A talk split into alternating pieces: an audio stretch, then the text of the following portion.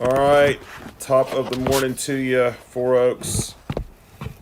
It's chilly in Tallahassee. 45 as the high. For some reason, I'm doing this devotional outside um, this morning. Also, just want you to know last go around, I, I showcased a coffee mug every time I did a devotional. I think it was the last series on Revelation or whatever it was. not doing that this time, but I do have to say this is an extra special mug from a couple of special uh, saints at Four Oaks Church, the Park City, Utah mug. Love this thing. Okay. We are continuing our walk through the book of Exodus, and we are we are into Exodus chapter six. And what we have found is that Moses, as God's chosen, has, is feeling, experiencing opposition from every side.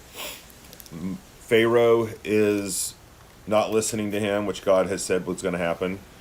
And the people of Israel are beginning to doubt Moses as well. And so we're going to look in Exodus chapter 6 um, and what God says to, to Moses amidst all of this discouragement and opposition and lack of results that that Moses is experiencing in his life and I think all of us can relate to this in some way where we've been asking God for something, trusting God for something, doing what God calls us to do, being obedient while at the same time struggling to see God's faithfulness in it and his fruit in it. So we're going to read uh, Exodus 6 1 through 13. Pray and dive in.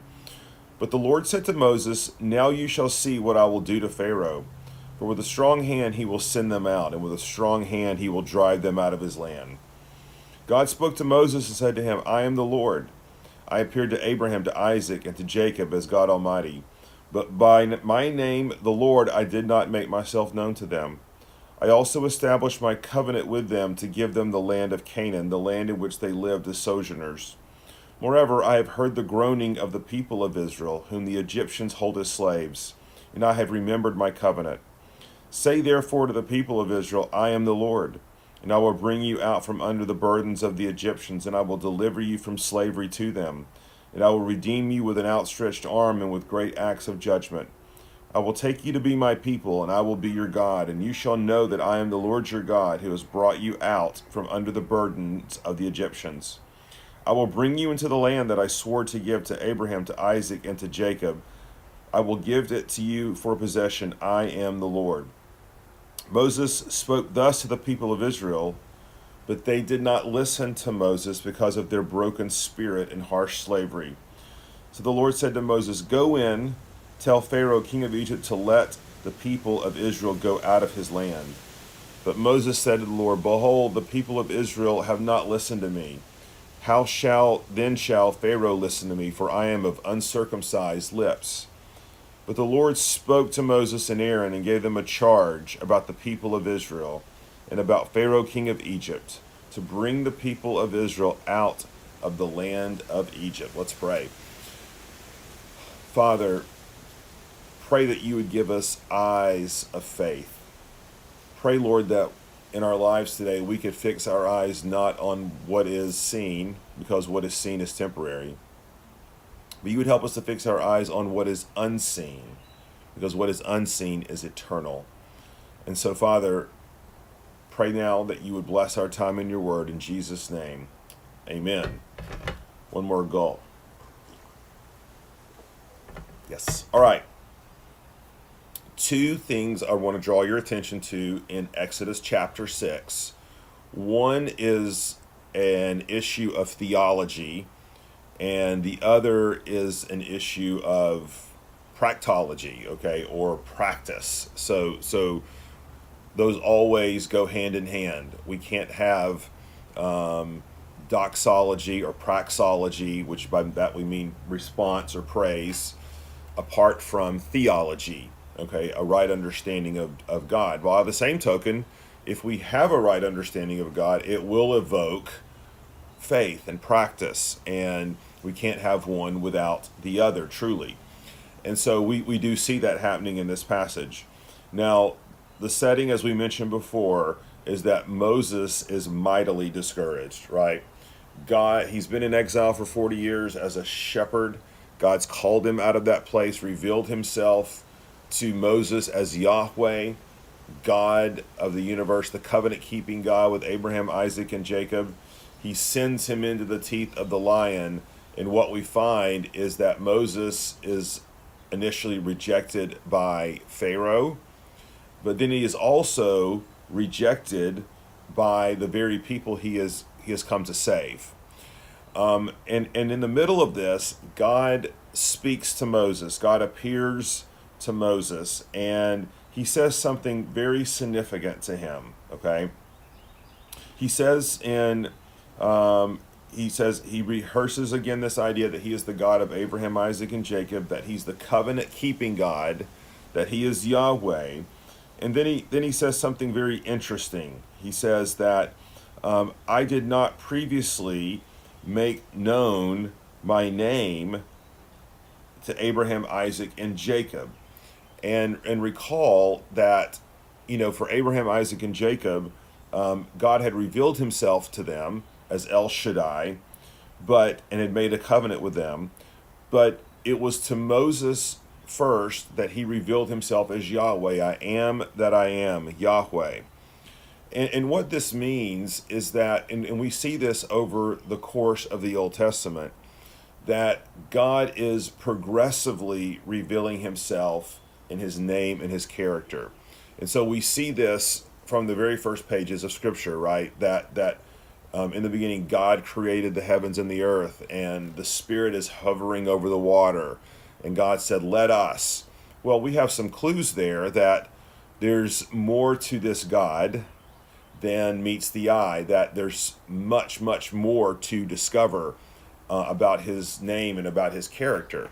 And what we see throughout the Exodus, I mean, throughout the Old Testament, is God's progressive revelation of himself. It's not that God is becoming something new, okay, or a different God. It's that it's that God is infinite and the manifold mysteries and witnesses of who he is are eternal and unchanging, but man can't deal with that all at one time, right? And so God progressively reveals his character. So he's El Shaddai, and then now he's revealing himself as Yahweh. Um, we know that in the New Test that, that in the Old Testament, the allusions to the Trinity are there, you know, in terms of the pre incarnate appearance of Jesus and the Spirit of God hovering over the waters. But this is not manifested in full. Uh, we don't see it um, fully and most clearly until the New Testament. Uh, this idea that God was going to be a deliverer king, right? This is something that is revealed progressively through the, the pages of, of, of, of the Old Testament. And, and which brings up an interesting issue, okay? Because many on the progressive liberal side of Christianity have, have taken that sort of hermeneutic, that reality, that God is is progressively re- revealing Himself to say, well, that's that's the way God continues to work, right? And so the ways that we understood God in the Old Testament, or even the ways that we have understood God in the New Testament, we have to constantly be sort of reforming our understanding of God and understand that his his stance on uh, a variety of issues, whether it's same sex marriage or sexuality or um, um, gender, for example. Those are just some examples. Well, we, we know what God says about those in the Old Testament and the New Testament. But at the same time, um, we understand that God is progressively revealing himself even to the present day, and our understandings of God before were just incomplete and they were um, uh, they were not full and so so so if we want to know how we're to know God now, we need to look at look at the hermeneutic the Old Testament establishes, right? Um, and realize we don't fully know God and that He is our, our understanding of Him is always going to be changing. Now, there's just enough truth in that to be really, really dangerous, right? Um, it does latch onto this idea that yes, our while we know God truly, we don't know Him exhaustively. That's why we will have heaven. That's why we will have eternity get to know God. But one of the things that this this hermeneutic fails at at the most fundamental level is its misunderstanding, right, of Jesus. So if you flip over to Hebrews with me, um, that's going to be towards the back of your Bibles. Hebrews chapter 1. Now, this is simply one verse of gazillions, literally, that we can use to, to talk about this. But verse 1 in Hebrews 1 says, Long ago, at many times and in many ways, God spoke to our fathers by the prophets. But in these last days, he has spoken to us by his Son, whom he appointed the heir of all things, through whom also he created the world. So, in other words, all of Scripture is being fulfilled in the person of Jesus. If we want to know who G- who God is in His greatest revelation, then we look to the person of Jesus. He is the Word of God. He is the Word. Um, God spoke in many ways prior to this, but in these last days, until the day Jesus comes back, He's spoken to us by His Son. In other words, Jesus is the definitive revelation of God. There is no new revelation, there is no new um, revelation of who God is apart from Jesus. Now, certainly by all eternity, we're going to get to know Jesus better. But but we don't know who Jesus is, right? Apart from his word. Um, and and it's it's so so Jesus even says this himself in Luke 24 that all the Old Testament is pointing to him, but now he has come in these final days and is the definitive revelation of God. What does this mean? It means that this idea of progressive revelation ends with Jesus because he is God's final word, right? About who God is. We don't need to look further than that. Everything we need to know about God is revealed in his words through the person of Jesus Christ. So so we can look to the New Testament as a fixed authority to the witness of Jesus. It's not like this is changing or being progressively revealed in the way the Old Testament was. Old Testament is pointing to Jesus, the New Testament um, is the fulfillment of Jesus. And so and so we when we think about all the things Jesus says about a whole host of issues, whether it's heaven and hell, whether it's about gender and sexuality and marriage, whether it's about him being the only way to the Father, um, it's not that we um, you know understand those doctrines in a new and progressive way going forward. They are God's final word about those particular issues as we find them in the New Testament. And so so that's just an example to say I try to un- help us understand what's happening in the Old Testament and how that's the same and different than what's happening in the New Testament. So that's the point of theology. Point of faith is this. We always have to keep our eyes fixed on God and his word. If if we look to the response or the circumstances of our obedience and use those to gauge whether we should continue forward in faith and obedience, that will be a fail every time, right? So, in other words, if Moses was using as his gauge whether Pharaoh responded to God's word or whether the people of Israel responded to God's word, if those, if that was his litmus, then this would have taken him into um, areas of despair and lack of obedience and lack of faith. But what we see is that Moses, even as at his lowest, continues to obey the bare word of God. He continues to fix his eyes on what is unseen. It's a reminder for us we cannot gauge faithfulness and obedience in light of the response it evokes or doesn't evoke from the people around us. We have to fix our gaze on God. And if you want to know what is oftentimes at the root of apostasy or people falling away from God, okay, then it, it oftentimes boils down to this God was, or I did not perceive God to be faithful. I did, God did not meet my expectations at these particular points, whether it's in my marriage or my parenting or my job or money or my health. And because God did not, his faith did not manifest itself in the way or his goodness in the way I thought it should or think it should, then I'm turning away from God and trying to find other things to lean on. And of course, that doesn't work um, either.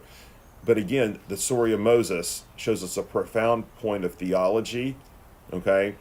That God's final revelation of himself and of ethics and of his word is found in Jesus in the New Testament, and we fix our eyes on that. We don't change our theology to meet our evolving uh, disappointments and expectations of what God has or has not done for us. So, so there's a lot packed in to those verses, um, and may they be an encouragement. May they be an encouragement for us, for us to always be relying on the bare word of God. So let me pray for us, Lord. Thanks for these lessons today from your word. Lord, we all need to hear them. We all need to fix our eyes upon you and your mercy and your grace. Lord, thank you for revealing us in these final days in the, this final way through your Son, Jesus Christ. And it's his name we pray. Amen. Okay, go get warm. See you tomorrow.